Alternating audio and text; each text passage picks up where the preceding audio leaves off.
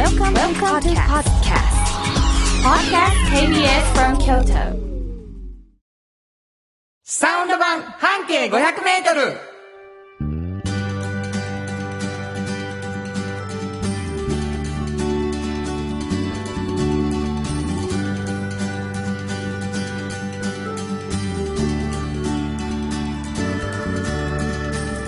こんにちはフリーマガジン半径 500m 編集長の炎上真子です。サウンドロゴクリエイターの原田博之です。3月13日になりました。はい、皆さん明日はホワイトデそうです。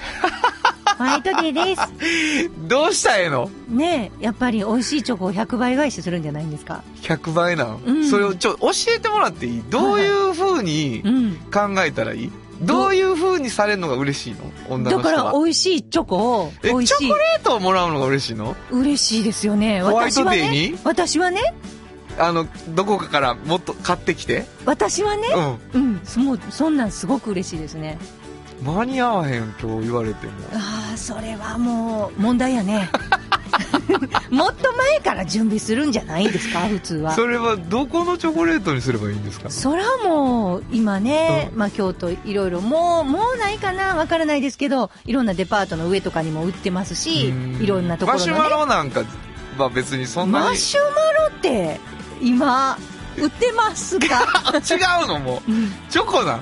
チョコ返していいの？チョコにはチョコでしょ？ほんまに？うんマジでそれあなたがチョコレートがが好きだからじゃなくて？私は個人的にチョコレートが大好きなので、えー参考にならない ホワイトデーの情報をお届けしておりますけれども誰かというとですね私たち、えーサウンドは半径 500m という番はいはい。組をずっとやっておりまして、うん。園長さんは半径 500m というフリーマガジンの編集長です。はい。あの博学ですよ。いやあのホワイトデーに何を返すかはもうチョコであって言っても頑固ですけど それ以外のことは柔軟です。多様性ものすごい多様性のあるね方なんですけど、このさ半径 500m ってどんな？はい、これはですね、あの京都市内にある、はい。あの一つバス停をピックアップしまして、うん。その周りを、まあ、スタッフで歩きましてね、はいはい。でこの人はすごいなっていうこんな哲学あんのかっていう方を見つけて取材している本です、面白そうやな、うん。ただこれあのフリーマガジンなので、うんうん。こう取材してものすごくたくさん話聞いたのにはい。あの書ききれなかったことがあね。やっぱりあるのであります。そのこぼれ話をしようよ、はい。それがこのラジオのスタートです。はい。でその半径 500m というフリーマガジンからスピンオフのような形で「おっちゃんとおばちゃん」というフリーマガジンができました、はい。これはどんな？これはねあの本当にスピンオフでできたんですけれども、こう半径で回ってるとねうんおっちゃんとおばちゃんという年齢になった時に仕事がもう面白くてたまらないっていう人に会うんですよ、はいはいはい。でそれはなぜそうなれたのかうんっていうね。何があったから今の自分があるのかみたいなことを聞き出して若い人にうん。どうぞ参考にしてください。若い人が読むための本だそうですそうです。だからもう「おっちゃんとおばちゃんや」っていうタイトルだから関係ないと思わないでください若い人。うん。あなたたちにそういうことなんです。ねはい。書いているという、はい。まあそのこぼれ話も合わせて、えーやっていくということでね1時間の番組になってるんですが、はい。えーフリーマガジン半径 500m は地下鉄全線の駅、うんうん。そしておっちゃんとおばちゃんは大学のキャリアセンターなどにあるわけなんですけど、うなかなか人気があって手に入らない、はいで毎回ですね、うん。1冊ずつプレゼントしてます、はい。どうやったらもらえるかというとお便りです、はい。メールです。どこに送ればいいですか、はい、えーメールアドレスは500アットマーク KBS ドット京都。数字で500アットマーク KBS ドット京都。こちらまでお願いします。もう128回言ってきたメールアドレスですけどね、はい。甘神甘神でございます。すいません。ゆっくり言おうと思って 今日は。なんか早口って早口は言われたから、はい、なるほどゆっなるほど。くり言ったら噛みました。はい。そんなあるな。自分のペースで生きていこう、はい。えーメールをね、えっ、と、プレゼント希望じゃなくても送ってください。楽しみにしております。はい。ということで、KBS 京都ラジオからお送りしていきます。サウンド版半径500メートル。今日も、張り切って参りましょう。サウンド版半径500メートル。この番組は山陽火星トヨタカローラ京都。東和。藤高コーポレーション。大道ドリンコ。かわい。い東急ハンズ京都店。アンバン和衣あん日清電機の提供で心を込めてお送りします。産業化成は面白い。ケミカルな分野を超えて常識を覆しながら世界を変えてゆく。もっとお真ん目に形にす。る産業化成。ガイドドリンクはドゥ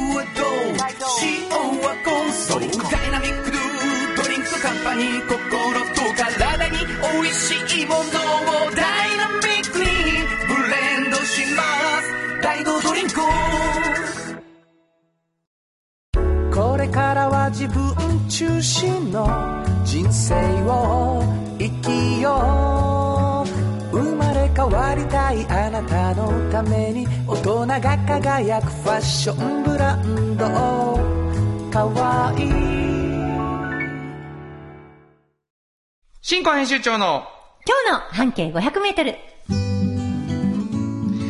このコーナー、毎月2週目は、京都の文化や伝統を縁の下で支える人をピックアップする半径500メートルの名物コーナー、縁の下の力持ちに登場した魅力的な方たちをラジオでもご紹介します。はい。あのーもう、あの、結構二巡目になってる方もおられるはいはいというね。うんえーっと、やっぱり結構こぼれてんやなと逆に言うとそうで。すね。えー、いうことなんですけど、うん縁の下の力持ち、いろんな、あ、こういう人が支えてんのか、こんな部分を、みたいなことがね、うん。ここでは聞けるんですが、今日はどんな方を？いや、あのね、うん。あの、本当にその、二巡目でちょっとまたね、うん。違う見方で言えるなっていうところもあって、あれからまた何回も私行ってるからお、また話したりもできるんですけど今、日はどんな方ですか？あのね、えっと、西陣の大正製パン、あはいはい。大正製パン所のね、はいはいはい。あの、川田春美さん、はい。まあ、あの、お母さんなんですけど、やっぱ、西陣って本当にその織物の街だったでしょ？はい。今もね、まだ残ってはいるんですけど、すごかった時があって、うんで、その時って、本当に、いっぱい、こう、行員さん、上皇さんも含めていっぱいあったんですよね。うん。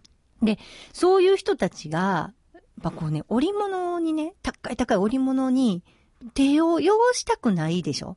汚さずにパパッと食べなあかんもんっていう時に、はいあはいはいはいやっぱりパン、しかも菓子パンっていうのは、うん。ものすごい必需品なんですよね。だからこう、中に入ってても、パクパクって外に、あの、汚れてなかったらあ食べれるでしょ？べちゃーってなはいはいらないのならへんしねサンドイッチとかちょっとドキドキするわけですよ。はい。僕大体失敗しますから。うん、わかります。ん絶対もうそんなね。マヨネーズだらけです、服が。何十万、何百万の横で絶対食べないでくださいね。はいいや、ほんとそうなんですよ。だからそういうので、ここね、うんあ、こういうものがいっぱい流行ってるのはそういうことかっていうのをまた改めて聞けて、なるほど。あのーここのあの、冷やし生あんパン前言ったと思うんはいですけど。はいはい。もうめっちゃ美味しそうやったわ。すっごい美味しいんですよ。中、生クリームとね、あんこ入ってて。はい。あんなんも、結局、持って食べれて、中本当に幸せなものがいっぱいあって入って、るな。で、手汚れないでしょ、もうやっぱそういうね、ハンバーガーは絶対無理なんですよ。そうやな。あれはだけど、まあ、汚して食べるんが、なんか、美まあね学みたいな、。逆にまあね。。でも、ここは汚して食べないのが美学ですから。そうやそうやそういう美学に重んじた、うんこういうものを、やっぱ縁の下で支えて、うんいっぱい作ってはるというのがここですよね。で、あのーもう一個言うと、小さい織物の会社が山盛りあったんですって。はいはい。あの、当時はね。だから、家内製手工業なんですよ。うん。でお父さんとお母さんがいてっていう家族でのところなので、そこに出前でもってことが多かったって。うん。だから、あのーパンをね、持っていかなければいけないシチュエーションに、こう、家内製手工業の西陣織のところが多いからっていうのはなかなか出ませんよ。この地区でないと。そらそうやなう。ん。だから、新鮮。なるほど。めちゃくちゃ新鮮。それさ、その冷うんやし生あんパン以外にさうん、こもう、カレーパンとかあんパンとかいっぱいあるんですけど、クリームパンとかいっぱい。でも中に詰まってるもんが多い、ここは。う、なるほど。うんほんで全部手汚れんで食べれるように工夫されている。それはもう工夫してるって言ってはりました。はあ。もうそれは考えてるって。ほんでそのマニファクチャーの家族のところにさ、うんうんうん。さ、まあ持っていくやん。うんほんならこう、あ、でも注文があって持っていくねんもんな。そうそうそうそうそう。あの、売りに行くわけじゃなくて、そう。これとこれとこれくださいみたいな。そう。で、共働きで今から出ていくとかいう時にも、子供さんとかにそれ食べといてもらえるとか。はいはいはい、はい。あらゆる意味で、その菓子パンとか惣菜パンの理由がまあるわけけですよはいはいはいね。地域、うんその地域によってうん。育ってるパンなんやな、やっぱ。これなんかクイズ番組とかで、うんはい、問題ですとかでね。なぜ？こういう地域で、いやはいはい。何が必需品だったでしょうっていうのは出ると思いますよ。私できると思う。菓子パンって。で、あの、思いつかはったみたいです。いや、でも本当そうなんですよ半径500メートルクイズい。や、ほんとそうなんですよね。西陣の人は、どこれういうものが。もう、進行問題作るのものすごい嬉しそうにありそうやけど、うん。自分で答えそうで嫌。いや、そうやね。もう、もうそこまで。はい、終わり。私が言いますって言って、なんやねんっていう。言いそう、言いそう。いや、でも本当そうで、うんだから、その時代とともにね、まあゲストハウスなんかが増えてくるじゃないですか、こういう地あ、区にも。西陣にね。うん。そしたらやっぱり外国人の方の朝ごはん向けっていうのを考えて今は作ったりしてはるんですよね。あ今コロナ禍でちょっとね、あの違いますけど。そうかそうかだから、やっぱり、その地域に根ざしたパン屋さんっていうのは、流行り廃りじゃなくてそこが何を求めてるかを常に考えてるんですよ。寄り添って。寄り添ってる。そういう意味で、いつまでも縁の下の力持ちなんですよね。なるほどな。すごいなと思いましたねでもそういう生き残り方なんやな。うん逆に。うん。寄り添ってるし、あり続けてるんやな。そうそうそうそうそう。うん。あ、そう。すごいなと思いますよね。なるほどね。だからやっぱり、うあの、インバウンド終わったら、また違う。ことがあるでしょうね。やっていかはるわけやからうんそういうことがここのモチベーションになるので。うんそれはでも店主が柔らかいな、頭が。そうやね。うちはもう冷やし生あんパンしか作らへん。そうそうそうそうそうそうそう。そういうね、これのためにここにあるみたいな感じじゃないですもんね。そうやな。うん。いやー、それは、そそのもう一つ奥にあるからね、動かへん哲学が、多分。そうやね、きっとね。面白いですね、そういうの考えてみるのも、ね。わかりました。はいえー、新語編集長の今日の半径500メートル、今日の縁の下の力持ちは、はい、えー、大正製パン所の川戸晴美さんでした。FM94.9 メガヘルツ。AM1143kHz で KBS 京都ラジオからお送りしています。今日の一曲。はい。えー、ここで今日の一曲なんですけどね、うんうん、あのー、僕ほら、原田博之ズシエスタっていうのやってたじゃないですか。うんうんうん、で、あ、あのー、いろんなサウンドロゴに近いような仕事をね、うん、あの、やったわけ。うんうん。で、こう、よくその時に、ああいう曲はとかって言って、そのアコーディオンのあかねが、うん、あの、ほら、パンパンパンパンパンパカパーンって言ってたんですよ。うんうん、なんやねん、その曲。ってずっと言ってたんです。で、今日、菓子パンの話でね、うん調べてて、見つけました。はい。これだったみたい。えー、懐かしいと思う人がおられるのではないかと思います。ペギー葉山、パンのマーチ。本当はどこで Just like 登録の名曲が流れてる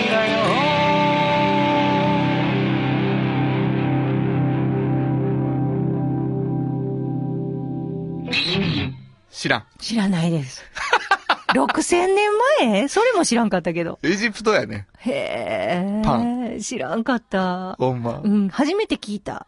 ええやろ うん、なんか、ほんまに、パンの歌やね。そう。でもなんか、あまあ、ちょっとサウンドロゴとの間ぐらいやけどさ、うんうんうんそう、なんかこう、ペギー葉山に歌わして、こう、なんかこう、パン、NHK っぽいよね。うんうんうん。なんかペギー葉山さんらしいといえば、俺らが知ってるね、えー、らしい感じですけども、懐かしいと思った方もおられたかもしれません。お送りしたのはペギー葉山、パンのマーチでした。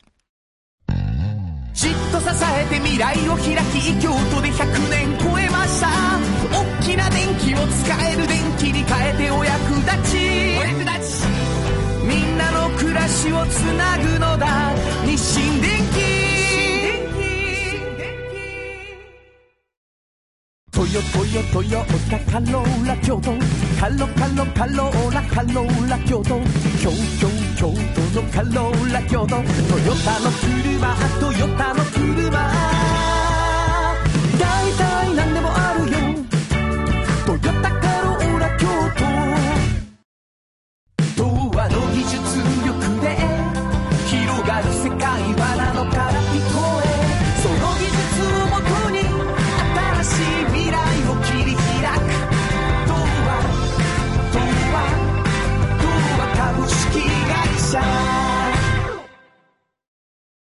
まるまるさんから聞き出すのコーナーこのコーナーでは定期的にゲストの方をお迎えしてちょっと気になる情報や知って得する情報などを詳しく聞き出していきます。はいえーもうイエーだけで分かっておられる方はおられると思いますが、今日はあートヨタカローラ京都からこのお二人をゲストにお迎えしました。まずは自己紹介をお願いします。はい、えーいつもお世話になります。トヨタカローラ京都の松山です。そして、はい、おなじみ、田中でございます。はい、ありがとうございます。ありがとうございお二人ですけどもお願いね。あのーもう本当に自分たちが、まあパーソナリティだと思い込んでる二人なんですけれども、はい。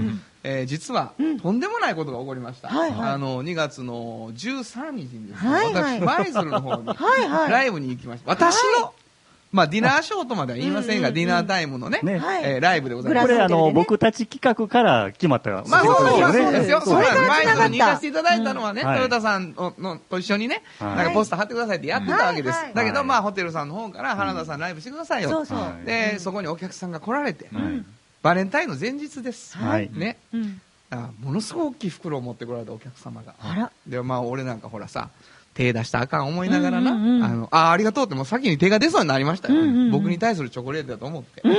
そしたら実は、あの、トヨタカローラの田中さんと松山さん、来られてますか？いや、ちょっと待ってと。いや、おかしいやろ。であこれは原田さんに手渡していただきましたけれども、はいなんと、チョコレートをいただきました。はいねあの、翌日にね、えーお渡しに行きました、無事に。はいはい。えー誰とは言いませんけれども、リスナーの方でございました。ありがとうございます。ありがとうございましたちょっと、あの、二人とも俺があるなら言ってください。はい、はいあの大変美味しいクッキーが入っておりまして、えー、すごい。そう本当にもう夕方のね、お腹の空いた時間そうそうにね、そうそうそうもうちょうどいいんですよね。あの、マスクも入れてくださっててね。あ、かわいいですかかわいい優しい。あの、車のね、イラストのね、ほんまですか、はいあらー、なんかね、すごいですね。俺もマスクは入ってた よかった。ありがとうございます私原田さんだけないんかな。いや、ありました。僕はもう、もうすごい、もう、まあはい1ダースぐらい入ってました。はいえーというわけでございます。ありがとうございます。本当にありがとうございましたありがとうございました。無事にバレンタインデー終わって、そして気がつけばもう3月13日。はい明日はうんホワイトデーなんホですね。はいそうですねあの、まあ、あの、もう聞いてくださってる皆さんね、うんうんあの、トヨタカローラのお二人のはい一人、うんえーほとんど車の話はしない田中さんが、スイーツマニア。スイーツマニアがですね、なんと今日、はい。う。えー私たちにそう。ホワイトデーの、はい。あれは何ですか？あれはね、甘酒プリンですね。甘酒プリン出ましたまあちょっと可能ならホームページに写真をね、はいアップしたいと思いますけれども。私チョコレートあげてないよ。そういうとこやね。そういうとこや。本当に、あといただいておりませんだからけどもね。順番が裏返るわけよ。はい。去年のホワイトデーのお返しを来年のバレンタインにな。あなるほどそうですなるほど。ねわかりました。はい。すっごい美味しかったですめっね。ちゃ美味しかった。びっくりした。はいどういうこと？甘酒のプリンなの？あれは。あのー酒粕ではなくて、はい麹を使って、はいまず甘酒を作って、それをプリンにしてると。あーだからまあ麹やから優しい味が。ちょっとな。私。じゃああかんあかん。うんメラメラしてる、遠いや、いや。そんなことない。いや、ま、まずね、認めようと思っあ、て。まず認める。あのね、ほんまに美味しかった。そうやね、美味しかった。あのプリンはカラメルをね、甘い部分をね、作るんですけども、あの、今回はあの甘酒ということで、ちょっと和風に黒蜜にして、黒蜜でしたねう。ん黒蜜を作って、うんはいまあそこもあの、やっぱり甘酒っぽく生姜を入れてね。あの生姜が効いてた。うんほんまに美味しかった。生姜好きですか？うん、私大好きあれ。えーもう、これだいぶね、炎上さんが、はい。あの、白旗上げかけてるいや、でも、あの、ちゃんと何かをね、何かで、ちょっとね、私も対抗してみようと思ってます。あの、今日一番びっくりしたのは、あの、写真撮るときに、私、あの、写真撮るのもうまいんですって。いかに自分をよく見せてこようっていう。しかも、見てください、この一個動い、たら一個褒めなあかんのか。そう周りは。このこの写真見てくださいって言って、チョコレートの写真見されて、もらってへんそう、よね。私、私も作ったんやでって言ってね、あげてないんですけど、まあもう気づきと思うんですけど、はいえー松山さんがもうんうデクノボーのようになってます。で、あのーまあこれ二人来ていただいてて、うん田中さんは散らかす役。はいね。で松山さんは車の話をする役。そうです。前回ちょ、前々回ぐらいかな、ちょっとテレコにしてみたらもうトンチンカンなことになったので、はい。やっぱり車の話は松山さんにね。はい。だからまああのスイーツ対決は、はい。えー引き続き、はい。次の機会がいつになるのか、はい。炎上さんがこう不意打ちで何か作ってくるのか、はい。はい。わかりませんけれども、はい。えー車の話がはい。今何かすごいことになっている。はい。もう、あの、引き続きになりますけれども、うんえっ、と、カローラ京都の、うんはいえープレミアムモール、はい、はい。えーね、決算市のお話を、う前回からさせていただいておりますが、はいはいはい。えーこれがあー3月の21日をもって、はいえー終了いたしますこれ。もうあと6日間ぐらいそうなんですよ。カウントダウンの321です。うわ、3人、ほんまですね。はい、3月21日に、今ですね。はい、今、まだありますか？まだあります。ところがね、うん。えっ、と、今回は、あの、在庫者、うんはい。えっ、と、あなたにあった在庫者に、もしかしたら巡り合えるかもしれないですよっていうコンセプトでやってるんですけど、はいはい、はい。まあ、おかげさまでこの在庫者がですね、うんえっ、と、このプレミアムモールの期間に、もうポンポンポンポンとこう出てきましてね思った以上にね。ね、あ本当にの、反響がございまして、すごい。あらはい。もう残りあと、わずかと。わずか。はい。いうところですので、みもうリスナーの皆さんのおかげで盛り上がっているという。助かってますはい。これ、プレミアムモールを盛り上げるっていうために、うんうんあの、YouTube 作ったでしょ？そうなんですよ。そちらも盛り上がってるらしいですね。そうなんこれもね、意外にねあの、実は今日ここに来る前は、はい。桃テラスのね、はいはいはい。ショールームに立ち寄ってから来たんですけど、はいはい。まあそこのあのスタッフがあの言ってるのがね、うんうん。最近、あの、ヤリスクロスを見に来たお客さんは、うんうん。YouTube を見て、うんはい。なんか面白そうやし来たんやとあら。え？いうのが結構あるらしいんですよ、ね。炎上さんとこの北村君が出てる。そううちの男前の北村君が出てるんです。あの、なんかしはいこたま最近怒られてる。そうなんですよ。もうね、顔は男前なんですよ。でも、ようまた怒られてます、あ最近。のあれやわ、トヨタの車上で北村君が売れてちゃうかな、もうこ この番組で。本当になんか炎上さんがもうズボン2本買いましたから。そう、本当に。まあね中の動画でね、ヨレヨレのズボン履いてるんです。トヨトヨタさんにそんな人一人もいないんですよ。うちの北村君だけがヨレヨレなんですよ。そうです。あの、はい内訳を言うと YouTube の中で、トヨタカローラ京都さんの社員役で北村君が、そうなんですよりよりのズボン入ってる。でもあれ、あれやっぱりね、あの、上の方見たらそれは怒ると思いますね。事前でちゃんと言っといたんですよ。うんあの、ちゃんと、うんあの、スーツをちゃんと持っておいでやって言って、優しく言ったにもかかわらず、あれ、ヨレヨレで来てもうたなと思って、どうしようかな、これ。すいません、本当にすいません。いやいや、ねあの、結果、あの、皆さんに楽しんでいただいてるとうわありがとうございます。結果ね、はい。次はもうピシッとしたズボンで出さしますんで。はい。よろしくお願いします YouTube でトヨタカローラ京都はい。で調べたら見れる。あ、もう見れます。見れますそしてプレミアムモールの情報もそこでわかる。はいわかります。なるほどね。はい3月21日まで、はいえーはいもうあとわずかになりましたけれども、はいもしかしたらまだ出会えるそうですね。そうですねね。ぜひ、あの、ホームページの方からでも。はい。はい。あのーそして、えっと、トヨタカローラ京都さんの、うんあのー各所っていうか、いろんなところで、うんいろんな、あのー学習教室みたいなのがあ、そうですね。あるっていう話が先月あったんですけど、はいええそれの申し込みは、あの、ホームページの上のところにね、はい。えっと、一番最初の情報で載ってるので、うんうんうん。ぜひお子さんでなんかこう、ベネッセであるとか、学研であるとかっていうところのはい。体験学習されたい方は、えっと、こっちにメールもらったらいいってことになってるんですよ。あ、はいそうですね。アドレスはい。言ってもらっていいですか？はい。えー、メールアドレスは、500アットマーク KBS ドット京都、数字で500アットマーク KBS ドット京都、こちらまでお願いします。はい。ホームページ見ていただいたら送り方もわかるかと思います。はいえーそんなわけでございましてね、え地域に根ざしたあーカローラ京都さん、はい。えーなんとですね、うんえー3月、はいということで、えー年度が1回ね、あそうですね終。わるということで、はいはいああの、来月がこうさ、うん。来ればいいと思うんだよな、う俺は。ん。だけど、ねもしかしたら最終回かもしれないっていうね。はいちょっとね、ねほんま、まだこの収録、まあこあれ収録させてもらってるんですけど、そうですねはいはい収録の時点ではね、まだ決定してないんですね。そうなんですよねはい。どうしましょう4月以そんな降。ことある？ねそんな恐え。ろしいことある？ドキドキする。まあでも、一応安全策をとって、はいはいえーお別れかもしれないおご挨拶でお別れしたいと思いますね。はいはいえーそれでは松山さんの方がはいどうぞ。。えっ、と、1年間、はいあの、お世話になりました。あー違いますね。では2年ですね。はい。2そうです年お世話になりましたね。はいはい。あの、また4月にね、はい。はい。あの、皆さんと、はい。えっ、と、お話ができれば、はい。あの、光栄かと存じます。はい。ぜひ、また来年もお会いできるように、あ、来年度ですね。はい。お会いできるようにしたいと思いますので、はい。はい。えーまずは一旦ここでありがとうございましたということです。あ。りがとうございますありがとうございました。そして、はい、えー、田中です。あのーね、今年、まあね、あの世界的にもね、うん。いろいろなことが起こって、あの、大きなイベントがね、やっぱりちょっとできなかったんですけども、うん。あのーただ、あの、お一人お一人のね、あの、お顔がしっかりと見える、あの、イベントというか、そうねあの、企画ができたと思ってまして、本当につながりを強く感じることができて、あの僕的には本当に大変嬉しくうん、一年でしたね。あのーまあ、今年、今年度、まあ、うんこれで終わりなんですけども、うん。まあ、来年度、まあ、去年はね、あの、二月に一回が月一にああ、なりましたね。はいはい。うんまあ、4月になったらもしかしたら、週、月に？月に？週週週？週一？週一 のぐらい。結局そこ。あの、呼んでさえいただければ、僕たちはね。本当に。何のお別れの挨拶でもないわ。あの、〇〇さんに聞き出すじゃなくてもはいはい、来ますからね。なるほど、なるほどはいあ。違うコーナー。そうそうそうそうそうえーまあ、田中さん、松山さん、はい来てよというね、はいお便りを送っていただいて、はいえー来年度もお会いできれば嬉しいなと思いますが、はいあのとりあえず1年間本当にありがとうございました。ありがとうございましたありがとうございましたありがとうございましたえーまあもう、あの、皆さんからのお便り、りお待ちしていますので、ぜひ送ってください。便りいただいた皆さん、本当にありがとうございました。ありがとうございました。はい、えー、来月しれっと会えることを祈りつつ終わっていきたいと思います。今日のまるまるさんから聞き出すのコーナーは、トヨタカローラ京都から、はい、えー、松山です。そして、はい、田中です。お二人をお迎えしました。ありがとうございました。ありがとうございましたサウンド版半径500メートル。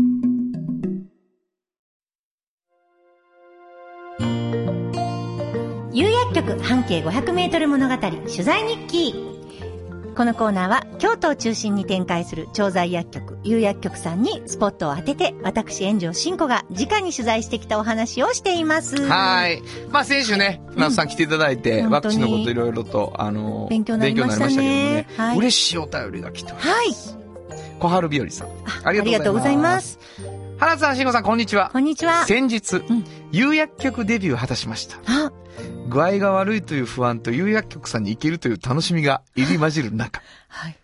毎週ラジオで半径500メートル聞いてます。あと、心強い言葉を引っ提げて言ってきました。ありがとうございます。もちろん、その一言で場は和んだのでした。すごい。すごくない？嬉しいですね。とにかく丁寧だし、不安な気持ちを包むように優しく話してくださるんです。お忙しい中、どうしたらあんな風になれるんでしょうか。今まで何も考えず、その時、近くにある空いている薬局や大型ドラッグストアで済ましていましたが、かかりつけ薬局の大切さをこちらのラジオで学ばせていただき、これからはお世話になろうと思っています。ああ、よかった。すごくない、うん、かかりつけは本当に大切。ちなみに、お薬手帳が何種類かから選べたのですが、はい。半径とのコラボのお薬手帳の予定はないでしょうか？あ、もう言ってください。それ作りたいな。カレンダーはやってるのでもらってください。よかったら。あのね、ラジオを通して船戸さんに言うのやめてくれ。やりたいな。えーありがとうございます。はいえーそんな有薬局の話をね、あの、はいまあ、っていうか僕らはまあ、有薬局に限らずね、うん薬剤師さん、かかりつけのそうそう。うん、薬剤師さんと仲良くなって、いろいろ聞いたらいいよっていうことがね、うん。ここではいろいろ学べてる気がするんですが、今日はどんなお話でしょうか？はい。えーっ、とね、これはね、あの、割とベテランのうん薬剤師さんにお会いすることができたんですよ、この間。取材でね。はい、取材で。えっとね、もう、歴長かったんですよ。25年とか言ったかな、うん結構長いんです。銀婚式やな。本当に本当に、うんもう、本当に長い方で。で、その方ね、あのーこの有薬局さんに来る前には、実はドラッグストアにもやはったあ、んですね。なるほどな。でも私、もう、すごいなと思ったのが、はい。あのね、完全に接客業やと思うんですって言わはるんですよ。薬剤師って。なるほど。うん。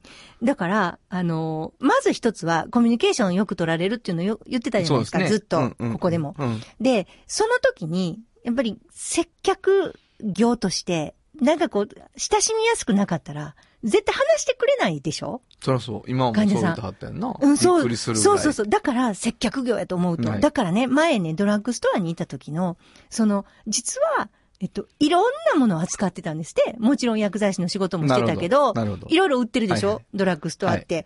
もうお米まで売ってることもあるし、おむつも売ってるし、洗剤とか、はいあとなんかね、爪とか割れにくい、こう、マニキュアとかあるんですよ。はいコーティングするやつなではいそんなんも持ったから、だから、何でも聞いてほしいって言わはるんですよ。わかります？その方。自分のね、自分の持ってるスキルやって言わはるんです。雑貨に詳しいことが。あ、なるほど。ね、せやから、別に、風邪のこととか、なんかのことで聞きにくいとかやったら、最初は、雑貨のこと聞いてくれたらいいんですって言わはるねんね。で実え際え、その親近感持って話してもらえることが、いっつも病気ネタばっかりとは限らないんですって。なあ、そらそうやんな。うんなので、自分の場合は、その今言ってた、爪の割れにくいマニキュアのことを言われた時に、やたらよく知ってたんですって。うんうん最近ここちょっと爪割れんねんと。で、もちろん栄養のこととか、はいはいご病気のこともあるけど、もし、ちょっとしたことやったら、こういうのがありますよ、みたいな感じで進めてあげたりとかね。うんでもそれで、雑貨から、いろいろその人に聞けるようそうそうそうそどう。だから、自分にとっては、まずは、その患者さんと、本当に心を許し合って、いろんなこと話してくれる中で、その人の医療の体制とか、病気のこととかに向き合わなあかんから、きっかけはもう雑貨でいいんですって。なるほどな。面白くないですか？いや面白い私すごいなと思って。ていうかまあそういう風に思ってくれてはるうん。っていうことがうん。ありがたい。そうやんね。だってこっち、がどうやって仲良くなろうと思ってるんじゃなくて、うんうんなんか何でもいいよ、きっかけがあったら僕に出会ってねって思ってくれてるわけやんか。そうそうそうそうそう。そうめちゃめちゃありがたいですよだからねね。あんに専門知識が山盛りないとできひん職業やのに、接客業ですって言い切らはるところが、私はすごいと思ったんですよ。接客業。うん。なるほどな。そうでないと、本当に本質的な話、む特にね、プライベートなことじゃないですか。病気のことなんてはいはい自分がどんな薬飲んでてどんな病気があってうん、それを打ち明けて全部話さなあかんわけでしょうん自分の環境まで。家がこんなんやからこうやねんとかもあるし、それを打ち明けるには、そりゃね、よ、よほどの信頼関係がないとな、本当に。でも分からへんもんな。移住何剤紹介されたみたいなことからかもしれんってことや。そう。だから何でもいいんですって言ってはなるほ。ど。いや、もうでもそれを思って仕事してくれてんのは、うん。本当にありがたいなそうです。ね。しかも25年も。そう。ね。わかりました。はいえー、ありがたい。以上、有薬局半径500メートル物語取材日記でした。有薬局っていう薬局明日をつなぐ有薬局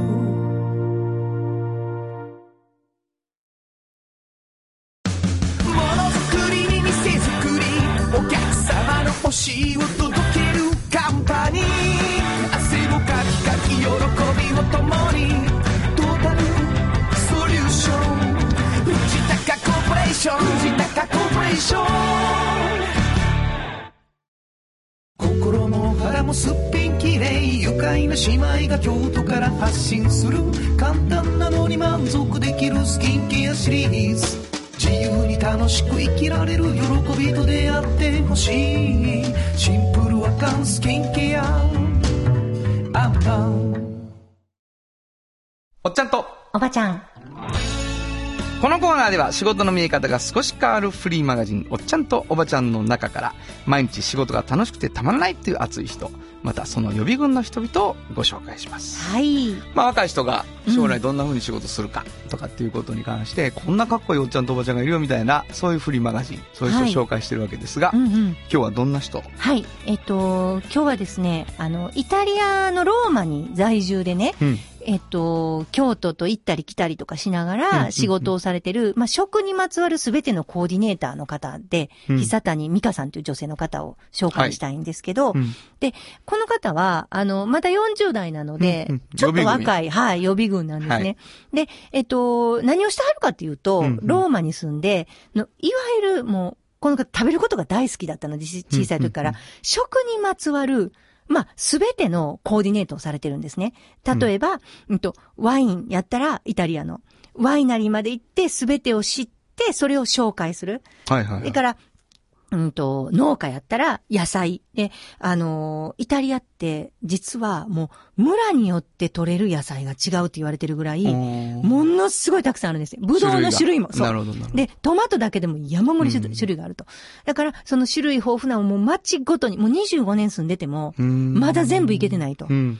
で、村ごと町ごとに行って食材を紹介したり、あと、そのワイナリーもそうやし、うんそれから、えっと、お肉、お魚、で、郷土料理、で、レストラン。はい。で、それをイタリアのすべての魅力を、食にまつわる魅力を世界に発信したり、イタリアの人にも紹介したりしてる。うんこういう人なんですね。はいはいだから、もちろんそれが京都とか日本に紹介することもあるし聞こえてくる場合もあるなるほ、どで、えっ、と、東京の、例えばレストラン、うんうんえっ、と、イタリアのミシュラン三つ星レストランを東京でデビューさせたりするのもやってる。うんなるほど。うん。いろんなことやってるんですよ。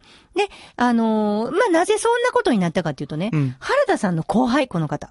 え、どういうことですか？落語高校。おあ、そうですか。そう。で、落語高校。40、40代。40 40代歳ぐらいか。よ、いや、もうちょっと上ですけど、はい、うんうんで、で、その方が、えっと、なぜそちらに行くことになったかっていうと、うん。実は、あの、なんかね、学校、めっちゃ友達多いんですけど、全然その組織に馴染めへんなと思ってたんですよ、ずっと。はい。なんでこう、みんなで一緒にこんなことしなあかんのとかいうことも多いし、はいはいなんか浮いてたんですって。うんで、なんか日本じゃないのかなってずっと思ってたって。あ、自分がな、うんうん違和感があるってことや。そうそうそうそうそう、はいはいはいで、美大の短大に行くんですけど、その後。で、その時も、まあ、ちょっとだけなんか、あ、まだ似たような人ら多いな、ぐらい思ったけど、うんど。友達は普通に多いんですよ。学校も普通に行ってる。でも、なんか、違うな、と。うんで、ある時、たまたまイタリア旅行したら、ここやわ、って思ったんですって。あここや私の住むとこ。本当に。面白いなで、それから、彼女努力家でね、んで、1ヶ月後にもう一回行って、それも1週間やったから、もう1ヶ月ぐらいいようと思って行って、で、あ、やっぱりここやわ、と思って、帰ってきて、はい。お父さんとお母さんに、私イタリア住むわ、って言うて、でも、バーンって出かけてって、そっから25年帰ってこないんですよ。もう親としてどう？いや、もうね、あの、親御さんにもあったんですけど、びっくりしたって。もうせね、末っ子やし、すぐ帰ってくると思ったのに、?25 年間、もうほんまにでもあったってことね、25年。で、そう、で、若い時の勘って、研ぎ澄まされてるかもしれませんって私に言ってた。か。だから、勘が当たってたんですって言ってはった。で、着いた時にね、全部一回荷物取られたんですって、空港で。うん。あの、だから、1ヶ月ぐらいかかって荷造りしたものはいが、あとなくなるイタリアで住むって時、バーンってなくなる。でもね、それすら嬉しかったって。なんか、もう、私ほんまに、ここにいなあかん気がする、みたいなね。はだからポジティブな考え方の時って、不安がないんですよね。あ。なるほどね。それすごいでしょ？すごい。で、もう、そこからは、最初はね、語学学校行って習得する。うんうんうんで、それからそこで就労ビザを取らなあかんから、いっぱいこう探すんです、仕事。を。で、職にまつわる仕事がいいなってずーっと探しているときに、一個ね、うんあの、日本の飲料メーカーが向こうで駐在員を探してたので、で、あ、私なりますみたいなんで、イタリア語もちゃんと喋れるようになってます。食のことは任せてくださいみたいなんで、立候補して、それがうまいこと言ったんですって。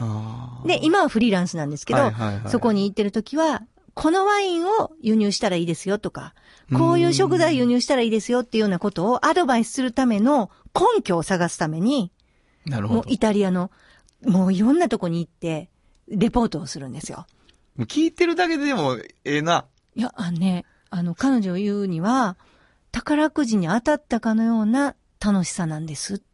そんなんありますか？皆さん。ほんまに。でもそういう仕事に関してそう思えることがあるってことやもんね。うん。宝くじに当たったみたい。この仕事私やってんのって。本当に。本当にへえ、すごいな。だから、ものすごく、あの、ハードなんですよ。でうもん、やっぱりこう、ワイナリーのとこ行って、そこの原産地の人に聞いて、いろんなこと聞いて、うんで、それをこう、人に伝えるっていうのが自分の仕事でしょで、次は、ここは行ったことないな、ここは行ったことないなっていうのを探して、毎日ワクワクワクワクして過ごす。で、。このワクワクワクワクすることが、うん。まあ、自分の人生にとっては、本当に安定させるものやと。保険やって私におっしゃってた。ワクワワクワクが。だからこう、いろんなことで自分の人生の保険って、本当に、例えば何千万円かこう、何かあった時には返ってくるから、それがワクワクの保険、ワクワクじゃないな、安定の保険やって思う人もいますよね。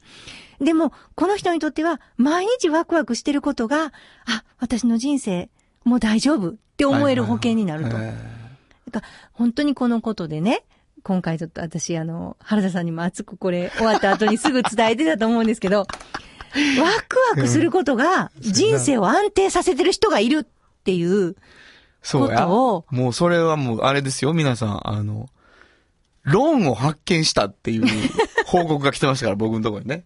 あの、そういう人がいた。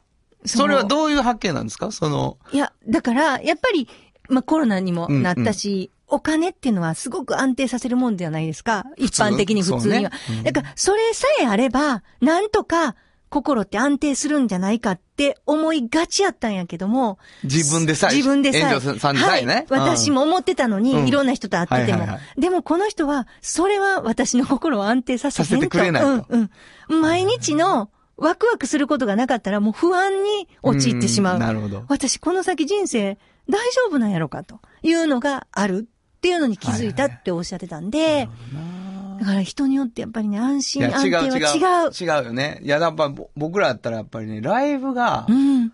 決まってないっていうことが、うん。本当に不安になるのよ。はあ。だからコロナでできひんやろ。うんうんうん。決まってないわけ。次のライブが。うんそんなことないのよ。うん。それで、お儲かるとかが約束されてるわけじゃないねんね。だけど、ライブがずっと決まってるだけでもう安定してんねん、やっぱり。気持心ちは。がね。あ、一緒やわ。そうそうそう。だからそれうん人によってな、だそのワクワクっていう言葉じゃないけど、うん僕とかやったらやっぱり、次のライブが決まってる。うん決まり続けていくっていうことが大丈夫、しっくりきてるっていうか自分が。それは別に経済的な安定っていう意味じゃないよね。関係ないね。だからそこがね、やっぱ改めてし分かったんです。なるほど経済だけで心って安定しひんやっていうのが、はいはいはい。うんそうやな。大発見やったよ大発見やった。いやもうでも、おっちゃんとおばちゃんやって言いながらそれをね、発見できてなかったのは本当不覚やった。いや発見できないわけじゃないわけど、改めてってことやうん、な。そうやね。その、特にコロナで、今回とかってさ、どっちかっていうとネガティブなとこやんか。うんうんうんその、何で不安になったかって発見してるから、コロナの中で。うんうんだから、いつもはなんていうのかな、そういう話にならへんねやけど、改めて見ると、その安定するっていうことの工程は人それぞれなんやっていうことがね、浮き彫りに、これで不安になんやな、俺はっていうのをみんなが感じてるから、今。それはみんなかん、あの、発見してるかもしれないですね。そうやね。お金はあんのに不安やっていう。うんうんうん。それはそうやと思いますよ。そのいろんな人が。だから大事なことやなと思いました。本当に。いや、まあ、皆さん、あの、喜んであげてほしいと思いますね。炎上さんの発見を共有していただきたいと思います。はいまあ、素敵な仕事、そしてワクワクが人生の保険であるっていうのはすごい素敵な言葉やなと思いました。本日のおっちゃんとおばちゃんご紹介したのは、はい、えー、イタリアの食のコーディネーターの久谷美香さんでした。サウンド版半径500メートル。今日のもう一曲。はい。ここでもう一曲なんですけどね。あのー、イタリア、うん、コーディネート、うん、ワイン。うん。これちゃう？まあ、二人で。オフコース、ワインの匂い。本当はここで、ジャスラック登録の名曲が流れてるんだよ。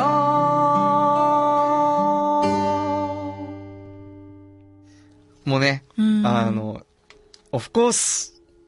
小田さんの声じゃないオフコース。本当ですね。ね。懐かしい。はい。人時代、っていうか、やっぱ青春時代にね、やっぱ流れてた気がしますけどね。青春よりもうちょっと前ですけどね。あなたにとっってはね、はい。えーお送りしたのはオフコースでワインの匂いでした。童話の技術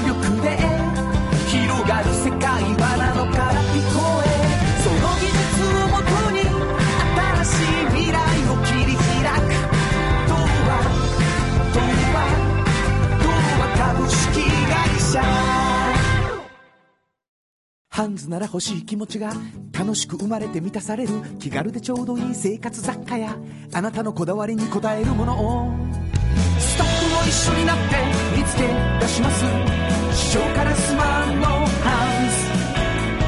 東急ハンズ京都店。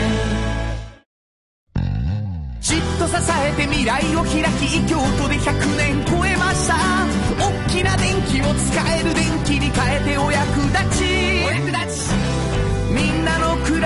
つなぐのだ日清電気原田博之のサウンド話。このパートはサウンドロゴクリエイターとして大活躍中の原田博之がサウンドに関するあれこれをお話しさせていただきます。ありがとうございます。あのー、サウンドロゴをね、うん紹介するのに、あのーサウンドロゴクラシックっていう言い方をしてるんだけど、はい。まだこう、一緒にやってくれる人がいなかった頃、はい。ずいぶん昔ですけど、うん10年ぐらい前に、俺一人でもとにかく全部うん。ギターと歌っていうのでやってたんですけど、えー今日はちょっとこの曲を、はい。グリーンビュー久米島。グリーンビュー久米島はリゾートウィークリーマンスリーマンション南の島にリビングを暮らし感じるバカンスをグリーンビュー久米島で手にしようこの後ろでう、ん。ファンファンファンファンってなってるのは？エレキギター。エレキ自分で弾いたんですか？そうなんです。うわ珍しい。だからクラシックはもうしょうがないから。ああ、でもすごい。あのー、多分、80年、80s みたいなさ、わかるわかるその、ギター、エレキギターって、はいはいリレーで飛ばしてな、うんうんうんっていうのが好きねん、俺。はあ U2 が好きやかうんら。すごいわかりました、それが。そうそうで、夏っぽいし。やめて、なんリゾートそうそうっぽいしリゾートマンションやから、うん久米島の。だから、ファンファンファンファンってつけたんですね。そう、カンカンカンカンカンカンカン、そうね。なるほど。いあろいろやっぱり。いや恥ずかしい恥ずかしいいやいやいやいや。いやもうやめてクラシックはやっぱり、うんいや、なんか手作り感がすごいもうそうですね。感じる。そうですね。うん。あの、手書き。めっちゃわかる、めっちゃわかる。そうなんです。あのーアコギとエレキっていうので、あの、あの必要な時に味付けをエレキでやるっていうのをやってて、これ、向こうで使われたりしてるんですか？グリーンビュー久米島で。久米島さんどうやろうな。行ってないね、俺まだ。あ、行かないと。めっちゃ怒られてるんだよ。なんやねんと。応援してんのにけえへんのか言うて。久米島に行きたいと思います。はいえー、まあこんなことも、あの、やって今に至るというわけでございました。はい。えー、以上、原田博之のサウンド話でした。サウンド版半径500メートル FM94.9MHz。AM1143kHz で、KBS 京都ラジオからお送りしています。あの話、この一曲。このコーナーは僕たちそれぞれがこれまでの人生で印象に残っているちょっといい話をご紹介するとともに、その話にぴったりの一曲をお届けするコーナーです。まあ、あの、サウンド話で、あの、お恥ずかしいエレキギターを聴かしたところでございますので、あの、なんか、せやねん、これ選んでまうのよね、みたいなことかなと思うんですけど、あの、偉いもんで、時代が流れたんでしょうね。僕らの時っていうのは、本当にあの、ギタリストはですね、あの、ギターアンプ、そしてエフェクターっていうのをですね、一つ一つそう、こう、育てていくっていうか、えー買い揃えていって自分の音にする。あるいはその憧れているギタリストの音に近づけていくっていうことをしてたんですけれども、あの、今、あの、もちろんそれをする、炎上さんなんかギタリストとしてはそういうことされてる人なんだけど、その、てか、エフェクターマニアですね、あの人はね。だから好きなんだと思うんですけど、あの、レコーディングをするときにですね、シュミレーターっていうのがもうすごい近い音っていうのを、あの、いろいろ出してくれるようになったので、雰囲気だけならですね、もう何も、あの、コンピューターにつないで、この年代の音みたいなことで選ぶとですね、もうアンプも選んでくれるし、こう、ディレイのその、エフェクターも選んでくれてですね、非常に近い音に、にできるようになったんですよね。で、どんなマイクを使ってアンプからどれぐらいの距離で撮ってる音にするか、みたいなのまで選べることも出てきたっていうのがあって、こう、それはもうなんていうかな、がっかりな部分もあるんですけれども、あの、僕みたいにこう、自分でそんなにできないのに、ちょっとだけ音が欲しいみたいな時にはですね、あの、非常に便利だったりもしますね。そして、その中でこう、いろいろシミュレーターで選んでいく時にどうしても選んでしまうな、この辺の音、みたいなね、えーことがございまして、えーさっきみたいな音になるんですけれども、えーめちゃくちゃ好きだったわけじゃないのに、あの頃の音だなと思う曲を一曲聴かしたいと思います。えースパンダーバレー、トゥルー。本当はここで Just Like 登録の名曲が流れてるんだよ。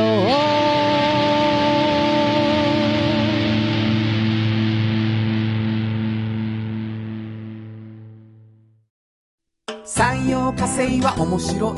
ケミカルな分野を超えて常識を覆しながら世界を変えてゆく。もっとお真面目に形にする産業化成。トヨトヨトヨタカローラ京都カロカロカローラカローラ京都京京京都のカローラ京都トヨタの車トヨタの車大体何でもある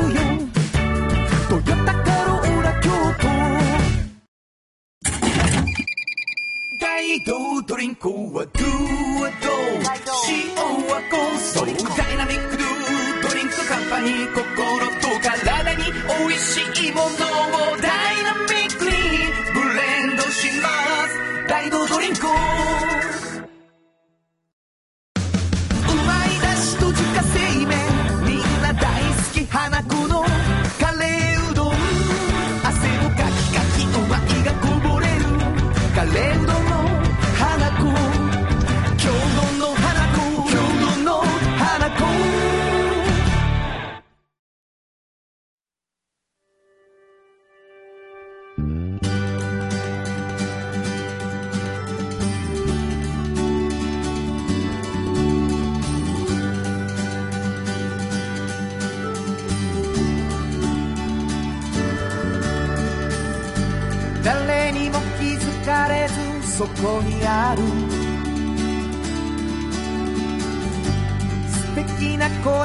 りと哲学を